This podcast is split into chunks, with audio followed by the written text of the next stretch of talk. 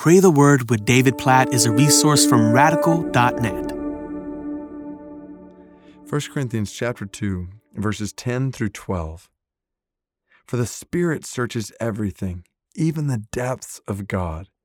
For who knows a person's thoughts except the spirit of that person, which is in him? So also no one comprehends the thoughts of God except the Spirit of God.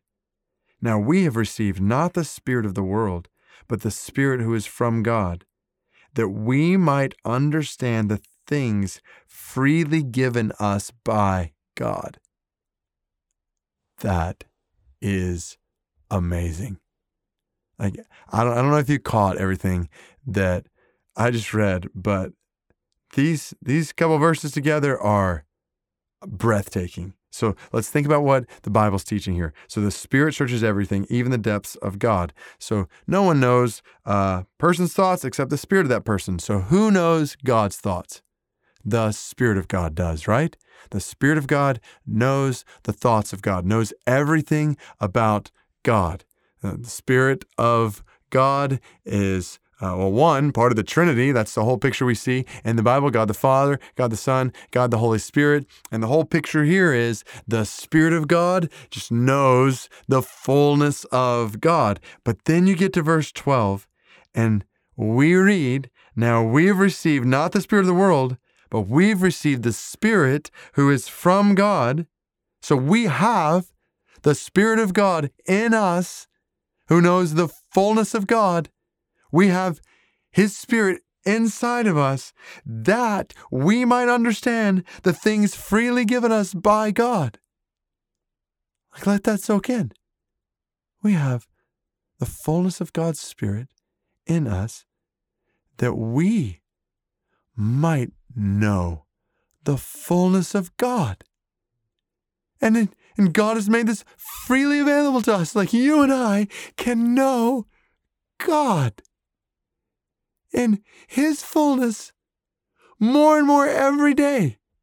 Like, and, and I emphasize like more and more because the reality is He is infinite and eternal in His attributes, which means like we we're not going to get to a point like tomorrow or 10 years from now or 10 trillion years from now for that matter where we say okay now i know all that there is to know about god because there will always be more to know always more love to see in God, always more power to see in God, always more greatness, goodness to see in God. But the reality is, knowledge of Him is freely given to us by Him. He has given us His Spirit. You and I have the Spirit of God that we might know God. This is why I think about Jeremiah 9 23 and 24. Let not the wise man boast in his wisdom. Let not the rich man boast in his riches. Let not the mighty man boast in his might. Let him who boasts boast in this, that he understands and knows me. You want to live for something today? You want to live for something tomorrow? You want to live for that which you can boast in? Like, this is it, that you know God. And how can you know God? Because of His grace, because He's given us His Spirit so that the Spirit of God who knows all the thoughts of God has been freely given to us so that we can know the thoughts of God, the wonder of God, the depth of God. Like, God, we pray that you would deliver us from lesser aims today. We want to know you. Want to know you more. We want to know you more, to understand you more, to live more according to your word, because your word is life. We want to see more of your glory. Show us more of your glory more of your greatness, more of your goodness, more of your beauty, more of your majesty. We want to see and know you more. And we, we trust that as we do, we will love you more and we will glorify you more.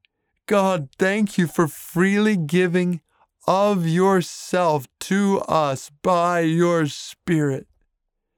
So, Spirit of God, open our eyes in your word more and more to who you are and open our eyes to see more and more of who you are. Open our hearts to love more and more and more of who you are. And God, open our lives to glorify you in greater and greater and greater ways.